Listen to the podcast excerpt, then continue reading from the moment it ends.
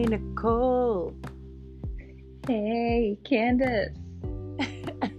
and hey, they're Scorpios. Welcome to Sag season. Yes. I think that's the new theme. Yeah, that, that was works. beautiful. Cut, Yeah. cut print. Welcome to Sagittarius season, Scorpios. I know we just stole the season from you, but don't worry, you're gonna have it's gonna be a party for you. But I think, I think you can make it that. I think. I don't know, Nichole. You go. I'm hesitant. Party seems like I don't want you to get the wrong idea. I feel like Sag season is going to be. When I was pulling cards for y'all, I just felt like you guys were coming out of the trenches with Yeah. such force. And I feel like the fight is not over yet. So, Sag season is shifting gears away from Scorpio, and we are I felt like in Scorpio season we were discovering truth, but in this more forceful effort, putting in effort way. And the Sag season comes in and it delivers the truth to us and shows us new perspectives. And so these tarot scopes are going to give you some insight on what you can expect uh, from November 22nd to December 21st. And the messages, there's the tarot cards read you.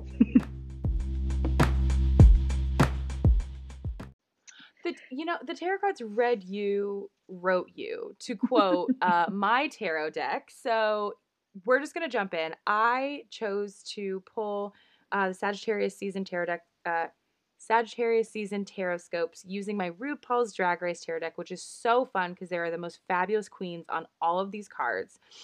And so you got two, well, two cards actually came out for both myself and Nichole.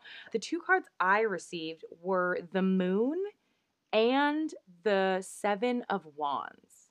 Now, the seven of wands will hear, we will soon find out that is a very special message because this was one of the cards Nichole also pulled. So that's a big message, but I want to start with the moon. Now, the queen on this moon, for the RuPaul's Drag Race fans out there, on this moon card is Raven, which is just so like such a perfect match if you know this queen and know her personality. But I feel like this is really just talking to the situation and the foundation that you have built during this Scorpio season, during the past Scorpio season, where you've been in the caves, you've been digging deep and doing all of that. And the moon is the card of the subconscious and and the shadow. And so I I think there is so much wisdom that you have cultivated and that you have learned in this time in your season. So much so that I don't know and I don't believe that you even know the depth of it quite yet Mm. until we go into the seven of wands which is wands is action the seven is also it's a tricky number because though it is a divine beautiful number it all it speaks to this shift it speaks to this mindset shift because it's right before you are seeing the rewards of your action which usually comes at the Hmm. eight so seven is like that last stretch when you're right about to give up and you're but it takes that mindset shift that's like taking that one extra step that's going to get you there and you're like whew it was right around that corner i didn't know it yet but i'm choosing to keep going until i see the results until i see you know the apples on the tree i don't know why that just Mm. came to me but yeah. that's what that's what happened. And the queen on my card is Asia O'Hara, which also I love that the specific depiction is when she did like her fantastic Tweety Bird illusion, but Tweety Bird piece in her season. Please look it up. It's like incredible. It's so cute.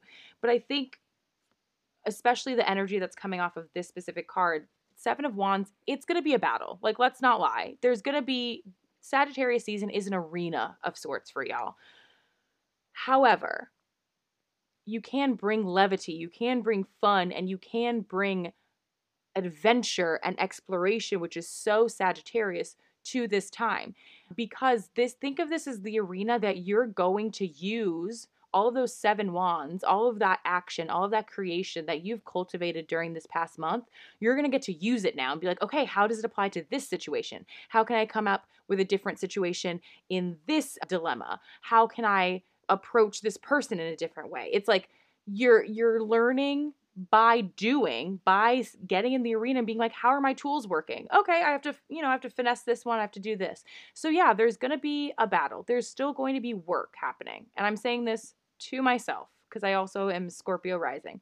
There's going to be work behind it, but it feels like the final countdown and then you're going to you're going to start so so soon to see the nuggets of results and of reward that's going to come from these actions. Mm, yes.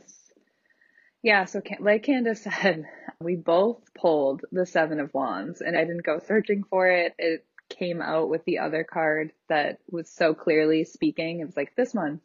And I just happened to also pull the card that was in front of it, and it was also the Seven of Wands.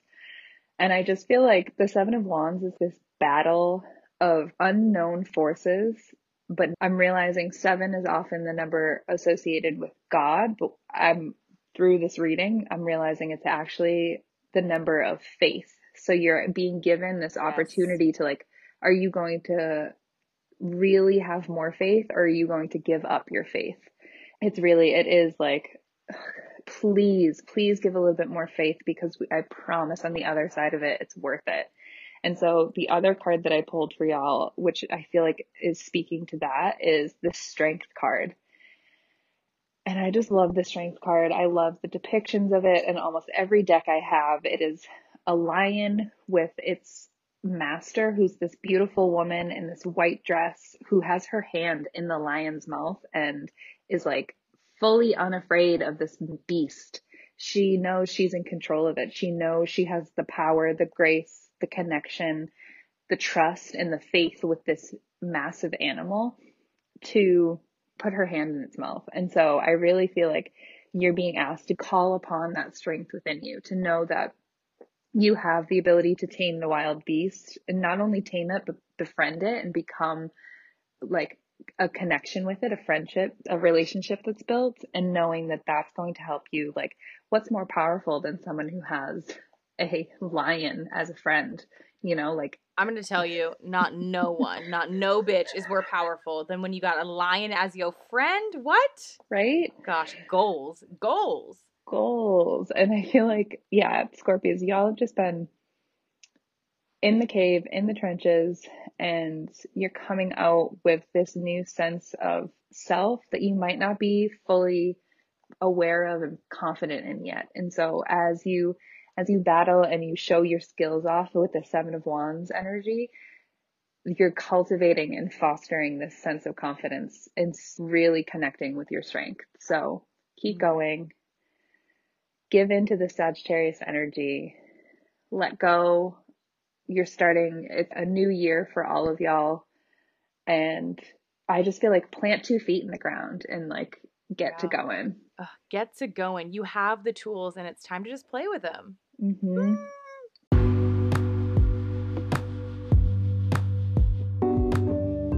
Yay, Scorpio. We hope these messages, many messages, help you and support you in this Sagittarius season. And for more messages to help and support, be sure to check out your moon and your rising sign tarot scopes that we've done, as well as our astrological report talking all about the other energies and transits and fun things that are happening in the sky during this next month or so.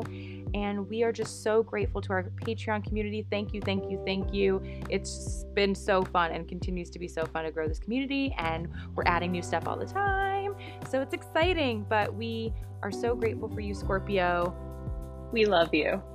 We love you. How about that? We love you.